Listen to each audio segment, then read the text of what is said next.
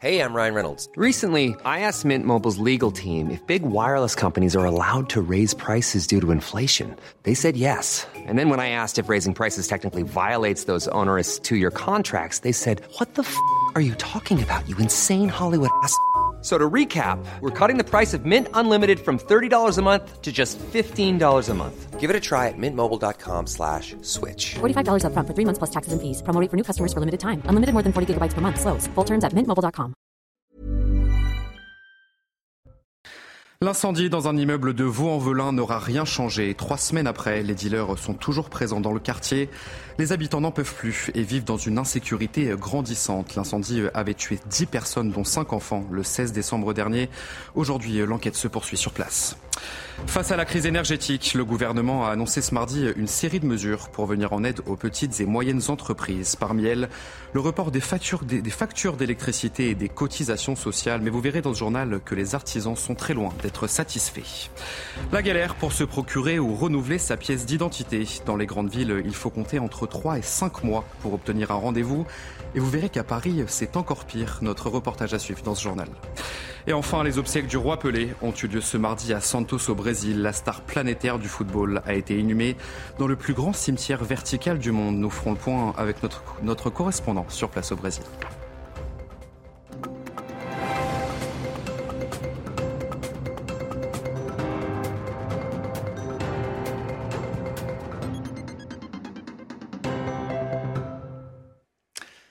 Bonsoir à tous, merci d'être avec nous sur CNews. Soyez les bienvenus dans l'édition de la nuit. Trois semaines après l'incendie de l'immeuble de Vaux-en-Velin, l'enquête se poursuit, mais les forces de l'ordre n'ont procédé à aucune interpellation sur place. Les trafiquants de drogue sont toujours présents et n'ont même jamais quitté les lieux. Sur place, les habitants vivent dans l'insécurité grandissante.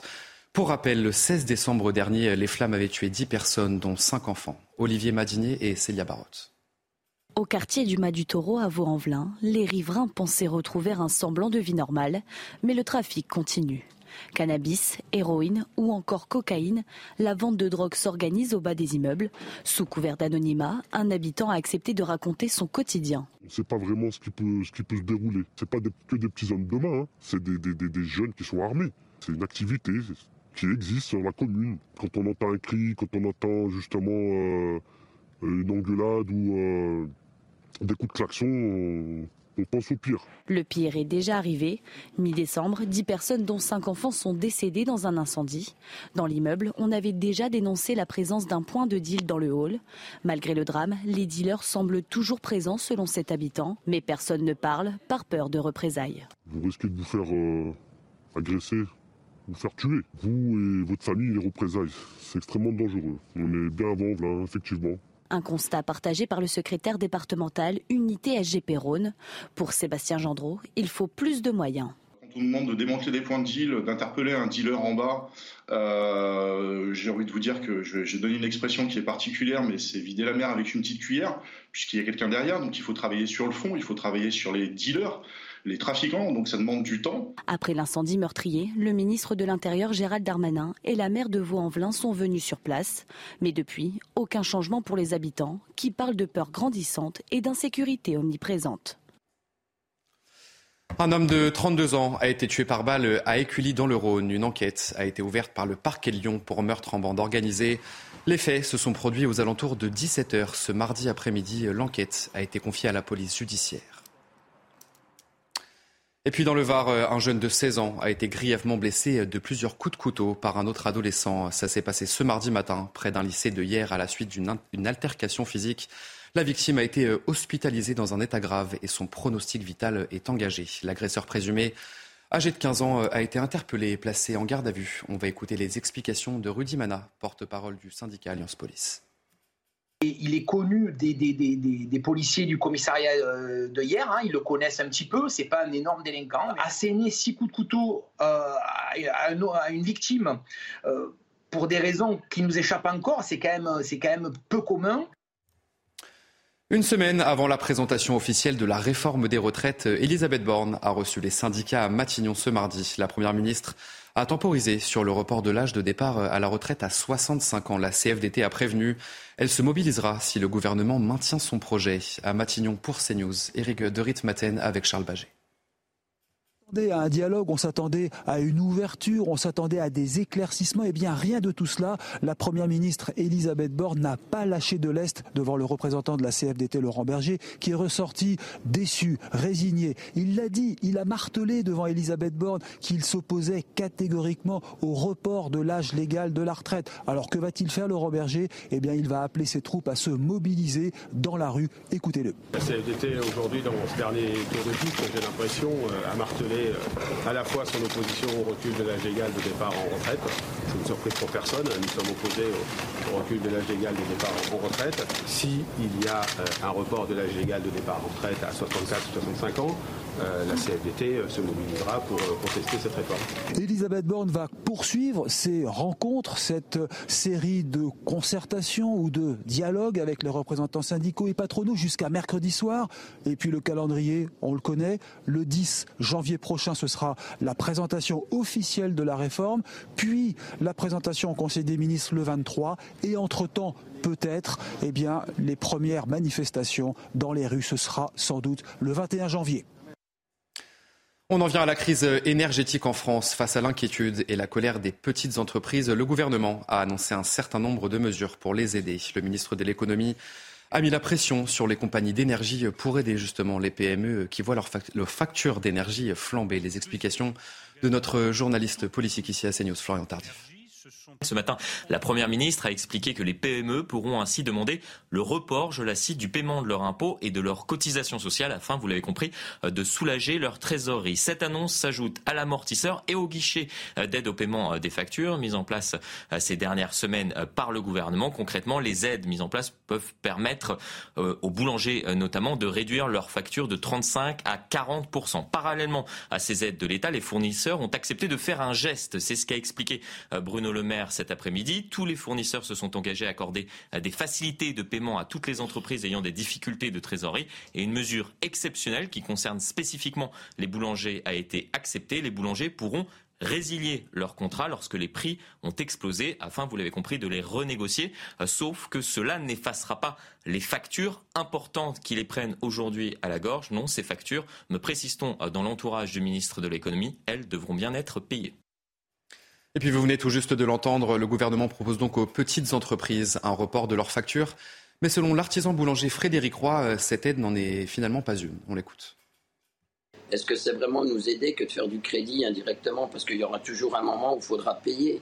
Il y, a, toujours un moment où ces factures-là, il faudra la payer. Si c'est difficile de les payer aujourd'hui, pourquoi ça serait facile de les payer dans six mois? Ou alors, il faut qu'on nous donne une perspective et qu'on nous explique pourquoi ça sera facile de les payer dans six mois. À ce moment-là, oui, pourquoi pas. Mais là, aujourd'hui, on nous parle juste à très très court terme. On est dans l'urgence. Dans l'urgence, on va déplacer vos factures, on va vous les étaler, on va vous faire des reports d'impôts, de charges. Mais oui, mais l'année prochaine, ça veut dire qu'il faudra que je paye le présent, le passé et le futur. Je vais faire comment? C'est pas une vraie solution. Éteindre l'éclairage public la nuit pour faire des économies d'énergie, c'est la solution adoptée par de nombreuses communes face à l'explosion des prix.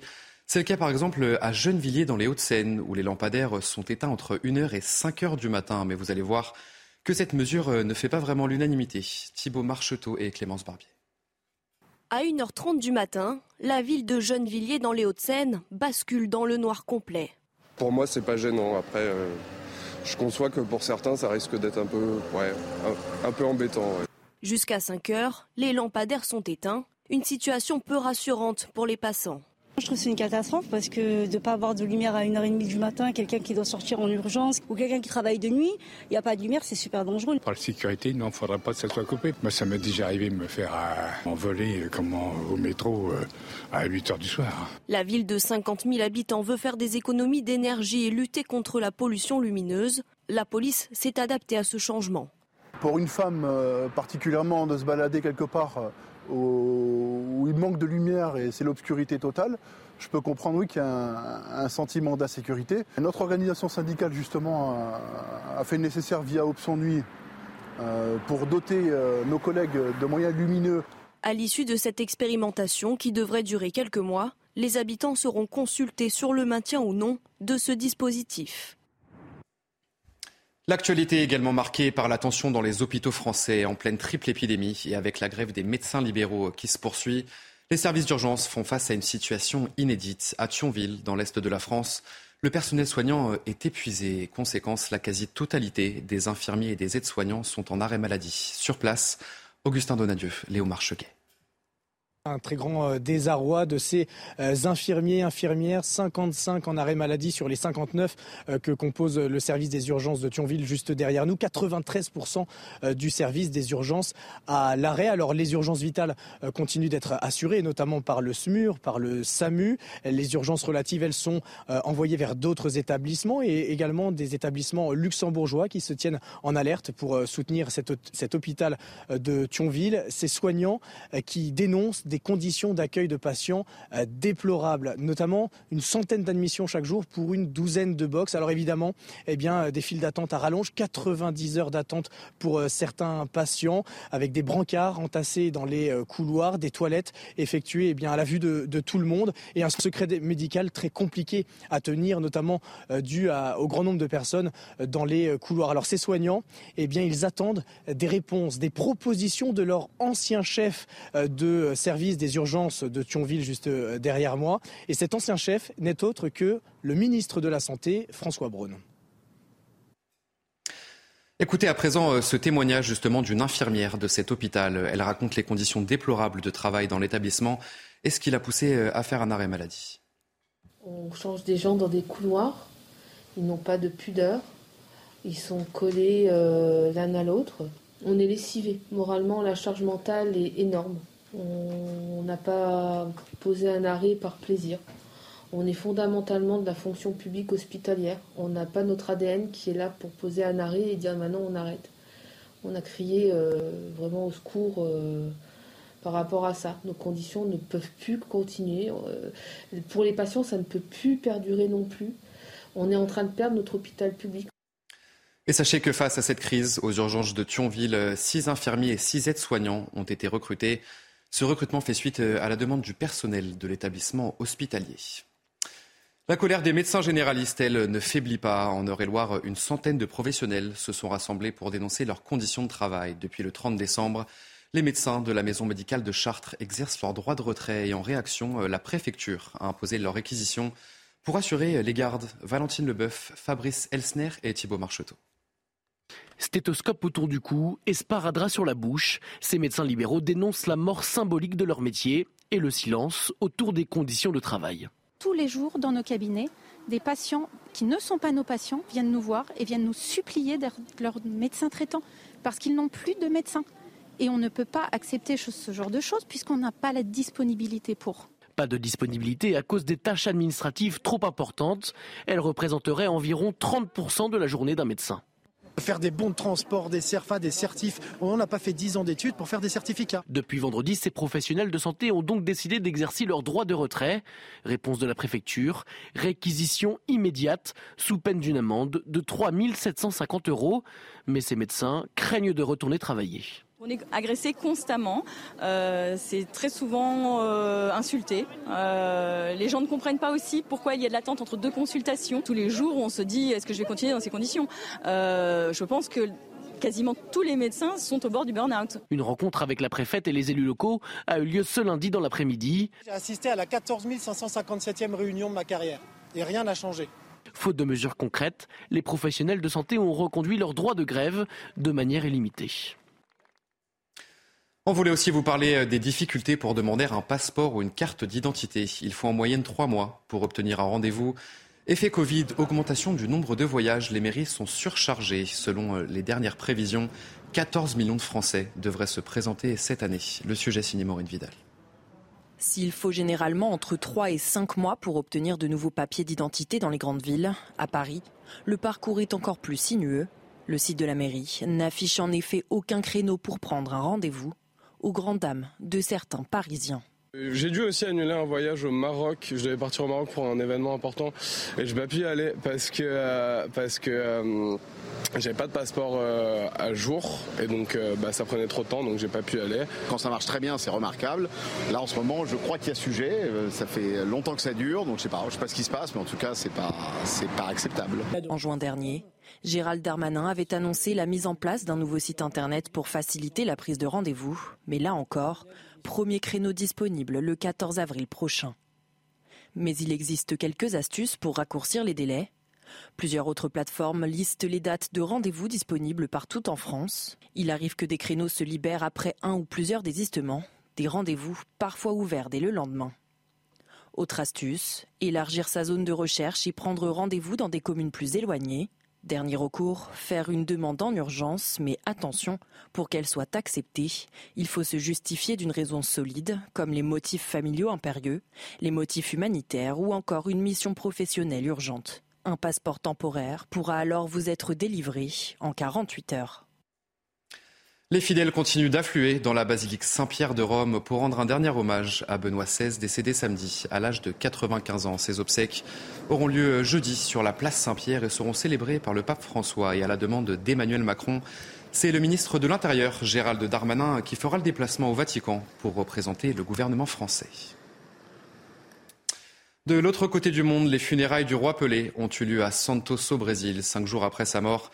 La star brésilienne du football a été inhumée aux côtés de son père et de son frère. Ces derniers jours, des centaines de milliers de Brésiliens ont rendu un dernier hommage à celui qui a marqué l'histoire du foot dans le monde entier. À Santos au Brésil, notre correspondant Stéphane Darmani. Ce mardi à Santos ont eu lieu les obsèques du roi Pelé. Le plus grand joueur du monde a été inhumé ici, dans le plus grand cimetière vertical du monde, aux côtés de son papa Dondinho ou de son frère Zoka. Un mausolée a été spécialement mis en place pour lui. Il fait 200 mètres carrés et permet d'accueillir tous ces fans qui viendront lui rendre visite, comme l'ont fait plus de 230 000 Brésiliens au cours des 24 heures de veillée funéraires qui se sont déroulées au stade de Villa Belmiro. Parmi eux, le président Lula, qui vient d'être investi pour son troisième mandat. Peu après sa visite, les portes de Villa Belmiro ont fermé et le corps de Pelé a quitté pour la dernière fois cette pelouse mythique euh, de ce stade où il a marqué plus de 1000 buts. Ensuite, un cortège a parcouru euh, la ville de Santos. Public nombreux et enthousiaste l'a applaudi sur son passage et puis il s'est arrêté devant la maison de sa maman Donna Celeste, centenaire et toujours vivante. C'est un magnifique hommage que les Brésiliens ont rendu à leur roi. Edson Arantes do Nascimento est mort à l'âge de 82 ans, mais Pelé, lui, est éternel. Et dans ce journal, on vous donne les grands rendez-vous de ce mercredi 4 janvier sur CNews à 8h15. Laurence Ferrari reçoit Olivia Grégoire, ministre déléguée chargée des PME, du commerce, de l'artisanat et du tourisme. Elisabeth Borne reçoit les partenaires sociaux pour évoquer la réforme des retraites. Enfin, un nouveau conseil des ministres se tient ce mercredi matin. Et enfin, euh, ces images qui nous viennent des États-Unis. Regardez, en vacances, Kylian Mbappé s'est rendu au Barclays Center de Brooklyn à New York pour le match entre les Brooklyn Nets et les Spurs. Et l'attaquant des Bleus a été acclamé par le public et salué, par plusieurs joueurs. Les images de ses buts lors de la finale de la Coupe du Monde ont été diffusées sur les écrans géants. Vous allez les voir, ces poignées de main, ces joueurs de basket qui viennent saluer la star française Kylian Mbappé. Allez, vous restez avec nous tout de suite. On va parler sport, on va parler Première Ligue, la 19e journée de la Première Ligue tout de suite. Et on ouvre ce journal des sports avec de la première ligue, je vous le disais, et la frustration des Gunners à l'Emirates Stadium. Arsenal concède le match nul, zéro partout, face à Newcastle dans la course pour le titre. Retour sur cette rencontre avec Loïc Pertuisé. Enchaîner une sixième victoire consécutive, battre un concurrent direct pour le titre tout en reléguant provisoirement City à 10 points. Les Gunners savent qu'ils peuvent frapper un grand coup et mettre la pression d'entrée. Odegaard n'est pas assez précis, Saka pas assez tranchant. Les Magpies laissent passer l'orage. Arsenal reste dominateur, mais ne se procure qu'une seule autre réelle occasion en première période. Martine Odegaard a cru, mais la tête de Gabriel passe à côté. Même scénario en seconde période. Inoffensive dans le jeu, la meilleure attaque de première ligue s'en remet au coup de pied arrêté. Cette fois, c'est la tête de Martinelli qui frôle le cadre. La pression s'accentue en fin de match. Il faut un Nick Pope décisif devant Frank Nketiah pour permettre à Newcastle de repartir avec le point du nul. Frustrant pour les Gunners. Et puis dans l'autre affiche de la journée, Manchester United a fait preuve d'efficacité face à Bournemouth à Old Trafford. C'est Casemiro qui ouvre le score à la 23e minute, plat du pied sur un coup franc d'Eriksen. Ça fait donc un but à zéro. Et au retour des vestiaires, Alejandro Garnacho centre au point de pénalty. et trouve Luke Shaw qui reprend du pied droit. Ça fait 2 buts à 0 pour les Mancuniens. Marcus Rashford enfonce le coup à la 79e. Seul en face des buts, il tronque Marc Traverse du pied droit. Vous le voyez ce but à l'image. Score final donc 3 buts 0. Les Red Devils enregistrent leur quatrième victoire consécutive en Première Ligue et confortent leur quatrième place au classement. Lui était un ancien de Manchester United. Cristiano Ronaldo a été officiellement présenté ce mardi au stade Meresoul Park à Riyad. Libre de tout contrat depuis son départ de Manchester, Ronaldo a signé à Al Nasser pour un salaire annuel de 200 millions d'euros. Et c'est jusqu'en 2025, à 37 ans, le quintuple ballon d'or portugais va découvrir un tout nouveau championnat. Alors pourquoi a-t-il choisi ce club malgré ses envies, on sait, de Ligue des Champions? On va l'écouter, Cristiano Ronaldo. In Europe, my work it's done. I I won everything. I played the most important clubs in Europe, and for me now it's a new new challenge. I'm glad for that. Uh, Al Nassr gave me this opportunity to to show and develop not only for the for the football but also for the generation, the young generation, the women's generation as well, for the young boys, and for me it's it's a challenge, but in the same way, it's, I feel very very happy and very proud. Allez, vous restez bien avec nous sur CNews. Dans un instant, un prochain journal. L'incendie dans un immeuble de Vaux-en-Velin n'aura rien changé. Trois semaines après, les dealers sont toujours présents dans le quartier. Les habitants n'en peuvent plus et vivent dans une insécurité grandissante. On en parle dans notre prochaine édition. Je vous souhaite une très belle nuit sur CNews. Retrouvez tous nos programmes et plus sur cnews.fr. L'incendie dans un immeuble de Vaux-en-Velin n'aura rien changé. Trois semaines après, les dealers sont toujours présents dans le quartier. Les habitants n'en peuvent plus et vivent dans une insécurité grandissante. L'incendie avait tué 10 personnes, dont 5 enfants, le 16 décembre dernier. Aujourd'hui, l'enquête se poursuit sur place. Face à la crise énergétique, le gouvernement a annoncé ce mardi une série de mesures pour venir en aide aux petites et moyennes entreprises. Parmi elles, le report des factures d'électricité et des cotisations sociales. Mais vous verrez dans ce journal que les artisans sont très loin d'être satisfaits. La galère pour se procurer ou renouveler sa pièce d'identité. Dans les grandes villes, il faut compter entre 3 et 5 mois pour obtenir un rendez-vous. Et vous verrez qu'à Paris, c'est encore pire. Notre reportage à suivre dans ce journal. Et enfin, les obsèques du roi Pelé ont eu lieu ce mardi à Santos au Brésil. La star planétaire du football a été inhumée dans le plus grand cimetière vertical du monde. Nous ferons le point avec notre, notre correspondant sur place au Brésil.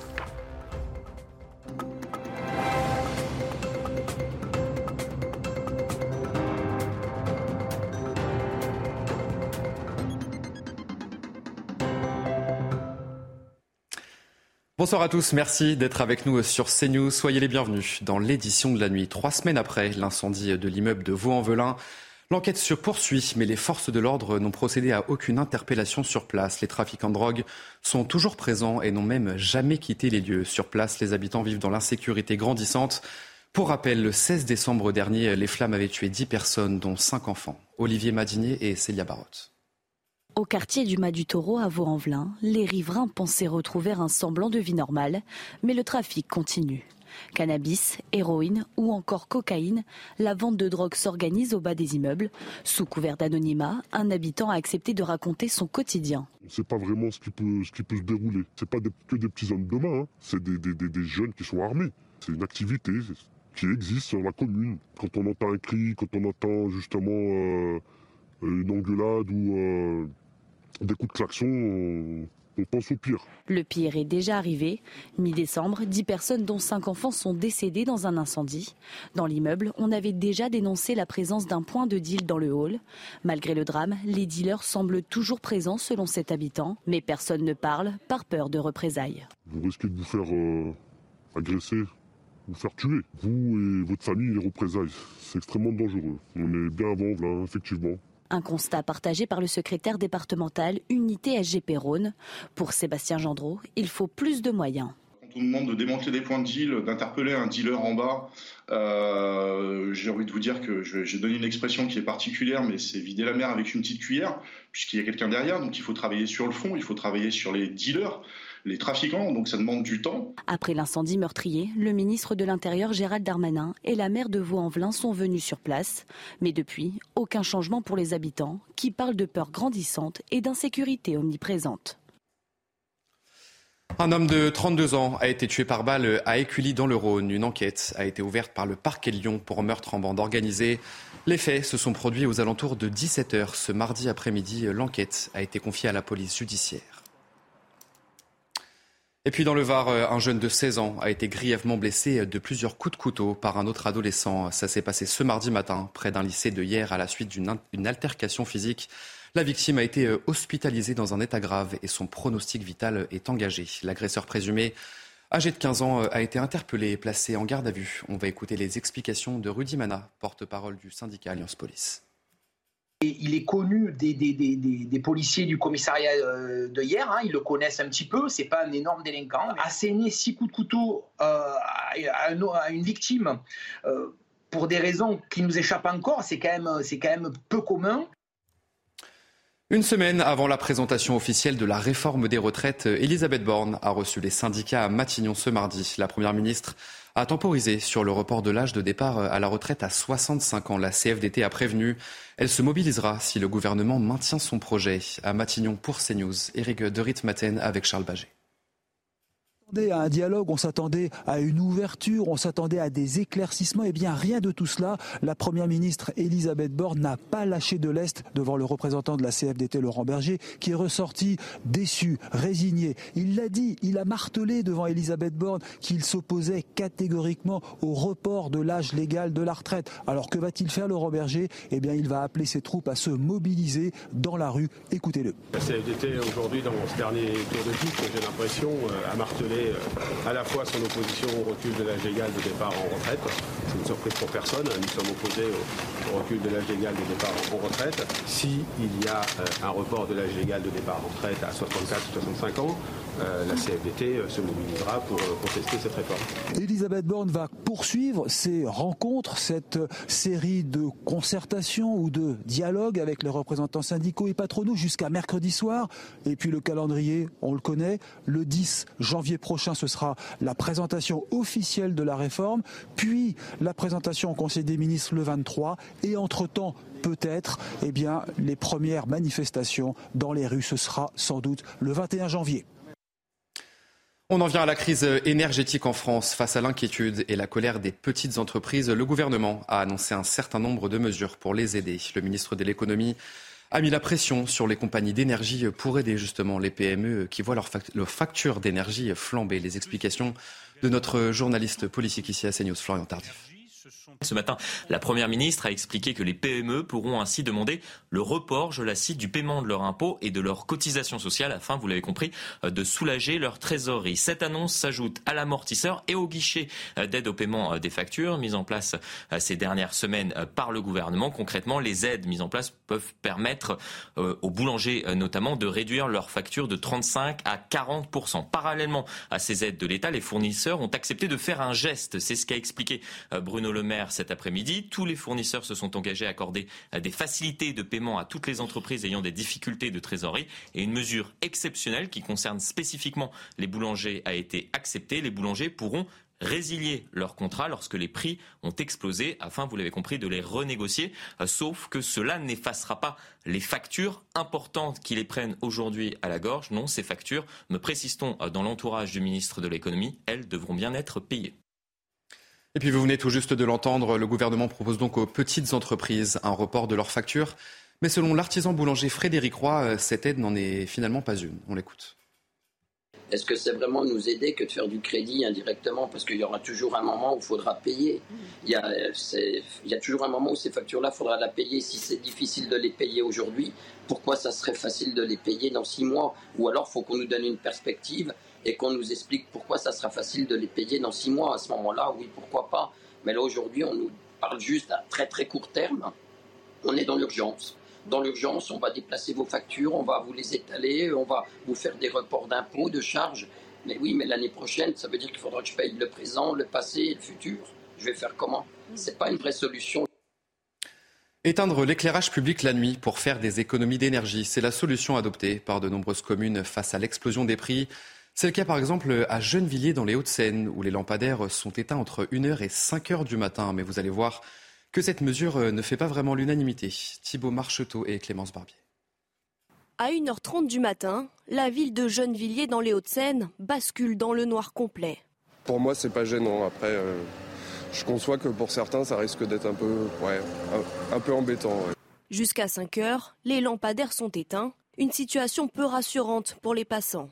Je trouve que c'est une catastrophe parce que de ne pas avoir de lumière à 1h30 du matin, quelqu'un qui doit sortir en urgence ou quelqu'un qui travaille de nuit, il n'y a pas de lumière, c'est super dangereux. Par la sécurité, non, il ne faudrait pas que ça soit coupé. Moi, ça m'est déjà arrivé de me faire euh, envoler euh, comme en- au métro euh, à 8 h du soir. La ville de 50 000 habitants veut faire des économies d'énergie et lutter contre la pollution lumineuse. La police s'est adaptée à ce changement.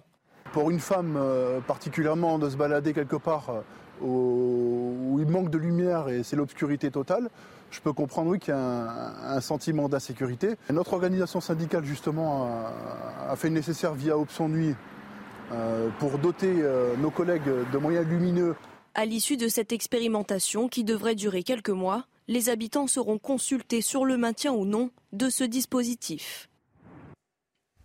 L'actualité est également marquée par la tension dans les hôpitaux français en pleine triple épidémie et avec la grève des médecins libéraux qui se poursuit. Les services d'urgence font face à une situation inédite. À Thionville, dans l'est de la France, le personnel soignant est épuisé. Conséquence, la quasi-totalité des infirmiers et des aides-soignants sont en arrêt maladie. Sur place, Augustin Donadieu, Léo Marcheguet. Un très grand euh, désarroi de ces euh, infirmiers, infirmières, 55 en arrêt maladie sur les 59 euh, que compose le service des urgences de Thionville juste derrière nous. 93% euh, du service des urgences à l'arrêt. Alors les urgences vitales continuent d'être assurées, notamment par le SMUR, par le SAMU. Les urgences relatives, elles sont envoyées vers d'autres établissements et également des établissements luxembourgeois qui se tiennent en alerte pour soutenir cet, cet hôpital de Thionville. Ces soignants qui dénoncent des conditions d'accueil de patients euh, déplorables, notamment une centaine d'admissions chaque jour pour une douzaine de box. Alors évidemment, eh bien, euh, des files d'attente à rallonge, 90 heures d'attente pour euh, certains patients, avec des brancards entassés dans les couloirs, des toilettes effectuées eh bien, à la vue de, tout le monde, et un secret médical très compliqué à tenir, notamment dû au grand nombre de personnes dans les couloirs. Alors ces soignants, eh bien, ils attendent des réponses, des propositions de leur ancien chef de euh, service des urgences de Thionville, juste euh, derrière moi. Et cet ancien chef n'est autre que le ministre de la Santé, François Braun. Écoutez à présent euh, ce témoignage justement d'une infirmière de cet hôpital. Elle raconte les conditions déplorables de travail dans l'établissement et ce qui l'a poussée euh, à faire un arrêt maladie? On change des gens dans des couloirs. Ils n'ont pas de pudeur. Ils sont collés euh, l'un à l'autre. On est lessivé. Moralement, la charge mentale est énorme. On n'a pas posé un arrêt par plaisir. On est fondamentalement de la fonction publique hospitalière. On n'a pas notre ADN qui est là pour poser un arrêt et dire maintenant on arrête. On a crié euh, vraiment au secours euh, par rapport à ça. Nos conditions ne peuvent plus continuer. Euh, pour les patients, ça ne peut plus perdurer non plus. On est en train de perdre notre hôpital public. Et sachez que face à cette crise aux urgences de Thionville, six infirmiers et six aides-soignants ont été recrutés. Ce recrutement fait suite euh, à la demande du personnel de l'établissement hospitalier. La colère des médecins généralistes, elle, ne faiblit pas. En Eure-et-Loire, une centaine de professionnels se sont rassemblés pour dénoncer leurs conditions de travail. Depuis le 30 décembre, les médecins de la maison médicale de Chartres exercent leur droit de retrait et en réaction, euh, la préfecture a imposé leur réquisition pour assurer les gardes. Valentine Leboeuf, Fabrice Elsner et Thibault Marcheteau. Stéthoscope autour du cou et sparadrap sur la bouche, ces médecins libéraux dénoncent la mort symbolique de leur métier et le silence autour des conditions de travail. Tous les jours, dans nos cabinets, des patients qui ne sont pas nos patients viennent nous voir et viennent nous supplier d'être leur médecin traitant parce qu'ils n'ont plus de médecin. Et on ne peut pas accepter ce genre de choses puisqu'on n'a pas la disponibilité pour. Pas de disponibilité à cause des tâches administratives trop importantes. Elles représenteraient environ 30% de la journée d'un médecin. Faire des bons de transport, des CERFA, des certifs. On n'a pas fait 10 ans d'études pour faire des certificats. Depuis vendredi, ces professionnels de santé ont donc décidé d'exercer leur droit de retrait. Réponse de la préfecture, réquisition immédiate sous peine d'une amende de 3 750 euros. Mais ces médecins craignent de retourner travailler. On est agressé constamment, euh, c'est très souvent euh, insulté. Euh, les gens ne comprennent pas aussi pourquoi il y a de l'attente entre deux consultations. Tous les jours, on se dit est-ce que je vais continuer dans ces conditions? Euh, Je pense que quasiment tous les médecins sont au bord du burn-out. Une rencontre avec la préfète et les élus locaux a eu lieu ce lundi dans l'après-midi. J'ai assisté à la 14 557e réunion de ma carrière et rien n'a changé. Faute de mesures concrètes, les professionnels de santé ont reconduit leur droit de grève de manière illimitée. On voulait aussi vous parler euh, des difficultés pour demander un passeport ou une carte d'identité. Il faut en moyenne trois mois pour obtenir un rendez-vous. Effet Covid, augmentation du nombre de voyages. Les mairies sont surchargées. Selon euh, les dernières prévisions, 14 millions de Français devraient se présenter cette année. Le sujet signé Maureen Vidal. S'il faut généralement entre 3 et 5 mois pour obtenir de nouveaux papiers d'identité dans les grandes villes, à Paris, le parcours est encore plus sinueux. Le site de la mairie n'affiche en effet aucun créneau pour prendre un rendez-vous aux grandes dames de certains Parisiens. J'ai dû aussi annuler un voyage au Maroc. Je devais partir au Maroc pour un événement important et je n'ai pas pu y aller parce que euh, parce que euh, j'avais pas de passeport euh, à jour et donc bah, ça prenait trop de temps donc j'ai pas pu y aller. Quand ça marche très bien, c'est remarquable. Là en ce moment, je crois qu'il y a sujet. ça fait longtemps que ça dure donc je sais pas, je sais pas ce qui se passe, mais en tout cas c'est pas c'est pas acceptable. En juin dernier, Gérald Darmanin avait annoncé la mise en place d'un nouveau site internet pour faciliter la prise de rendez-vous. Mais là encore, premier créneau disponible le 14 avril prochain. Mais il existe quelques astuces pour raccourcir les délais. Plusieurs autres plateformes listent les dates de rendez-vous disponibles partout en France. Il arrive que des créneaux se libèrent après un ou plusieurs désistements, des rendez-vous parfois ouverts dès le lendemain. Autre astuce, élargir sa zone de recherche et prendre rendez-vous dans des communes plus éloignées. Dernier recours, faire une demande en urgence, mais attention, pour qu'elle soit acceptée, il faut se justifier d'une raison solide, comme les motifs familiaux impérieux, les motifs humanitaires ou encore une mission professionnelle urgente. Un passeport temporaire pourra alors vous être délivré en 48 heures. Les fidèles continuent d'affluer dans la basilique Saint-Pierre de Rome pour rendre un dernier hommage à Benoît XVI, décédé samedi à l'âge de 95 ans. Ces obsèques auront lieu jeudi sur la place Saint-Pierre et seront célébrées par le pape François et à la demande d'Emmanuel Macron. C'est le ministre de l'Intérieur, Gérald Darmanin, qui fera le déplacement au Vatican pour représenter le gouvernement français. De l'autre côté du monde, les funérailles du roi Pelé ont eu lieu à Santos au Brésil, cinq jours après sa mort. La star brésilienne du football a été inhumée aux côtés de son père et de son frère. Ces derniers jours, des centaines de milliers de Brésiliens ont rendu un dernier hommage à celui qui a marqué l'histoire du foot dans le monde entier. À Santos au Brésil, notre correspondant Stéphane Darmani. Ce mardi à Santos ont eu lieu les obsèques du roi Pelé. Le plus grand joueur du monde a été inhumé ici, dans le plus grand cimetière vertical du monde, aux côtés de son papa Donjinho ou de son frère Zoka. Un mausolée a été spécialement mis en place pour lui. Il fait 200 mètres carrés et permet d'accueillir tous ces fans qui viendront lui rendre visite, comme l'ont fait plus de 230 000 Brésiliens au cours des 24 heures de veillée funéraires qui se sont déroulées au stade de Villa Belmiro. Parmi eux, le président Lula, qui vient d'être investi pour son troisième mandat. Peu après sa visite, les portes de Villa Belmiro ont fermé et le corps de Pelé a quitté pour la dernière fois cette pelouse mythique euh, de ce stade où il a marqué plus de 1000 buts. Ensuite, un cortège a parcouru euh, la ville de Santos. Public nombreux et enthousiaste l'a applaudi sur son passage.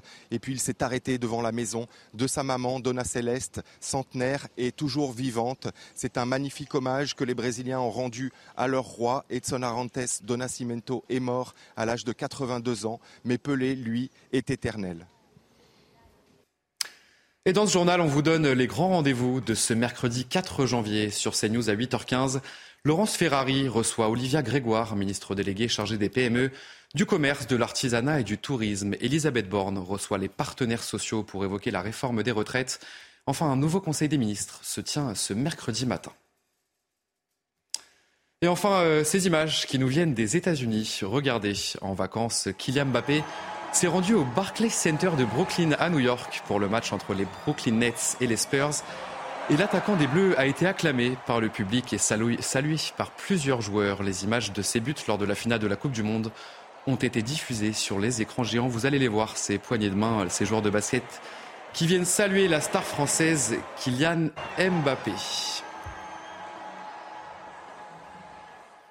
Allez, vous restez avec nous tout de suite. On va parler sport, on va parler Première Ligue, la 19e journée de la Première Ligue tout de suite. Et on ouvre ce journal des sports avec de la première ligue, je vous le disais, et la frustration des Gunners à l'Emirates Stadium. Arsenal concède le match nul, zéro partout, face à Newcastle dans la course pour le titre. Retour sur cette rencontre avec Loïc Pertuiset. Enchaîner une sixième victoire consécutive, battre un concurrent direct pour le titre tout en reléguant provisoirement City à 10 points. Les Gunners savent qu'ils peuvent frapper un grand coup et mettre la pression d'entrée. Odegaard n'est pas assez précis, Saka pas assez tranchant. Les Magpies laissent passer l'orage. Arsenal reste dominateur, mais ne se procure qu'une seule autre réelle occasion en première période. Martine Odegaard y a cru, mais la tête de Gabriel passe à côté. Même scénario en seconde période. Inoffensive dans le jeu, la meilleure attaque de première ligue s'en remet au coup de pied arrêté. Cette fois, c'est la tête de Martinelli qui frôle le cadre. La pression s'accentue en fin de match. Il faut un Nick Pope décisif devant Frank Nketiah pour permettre à Newcastle de repartir avec le point du nul. Frustrant pour les Gunners. Et puis dans l'autre affiche de la journée, Manchester United a fait preuve d'efficacité face à Bournemouth à Old Trafford. C'est Casemiro qui ouvre le score à la 23e minute, plat du pied sur un coup franc d'Eriksen. Ça fait donc un but à zéro. Et au retour des vestiaires, Alejandro Garnacho centre au point de pénalty et trouve Luke Shaw qui reprend du pied droit. Ça fait deux buts à zéro pour les Mancuniens. Marcus Rashford enfonce le clou à la 79e, seul en face des buts. Il trompe Marc Traverse du pied droit. Vous le voyez ce but à l'image. Score final donc 3 buts 0. Les Red Devils enregistrent leur quatrième victoire consécutive en Première Ligue et confortent leur quatrième place au classement. Lui était un ancien de Manchester United. Cristiano Ronaldo a été officiellement présenté ce mardi au stade Meresoul Park à Riyad. Libre de tout contrat depuis son départ de Manchester, Ronaldo a signé à Al Nasser pour un salaire annuel de 200 millions d'euros. Et c'est jusqu'en 2025, à 37 ans, le quintuple ballon d'or portugais va découvrir un tout nouveau championnat. Alors pourquoi a-t-il choisi ce club malgré ses envies, on le sait, de Ligue des Champions? On va l'écouter, Cristiano Ronaldo. In Europe, my work it's done. I I won everything. I played the most important clubs in Europe, and for me now it's a new new challenge. I'm glad for that.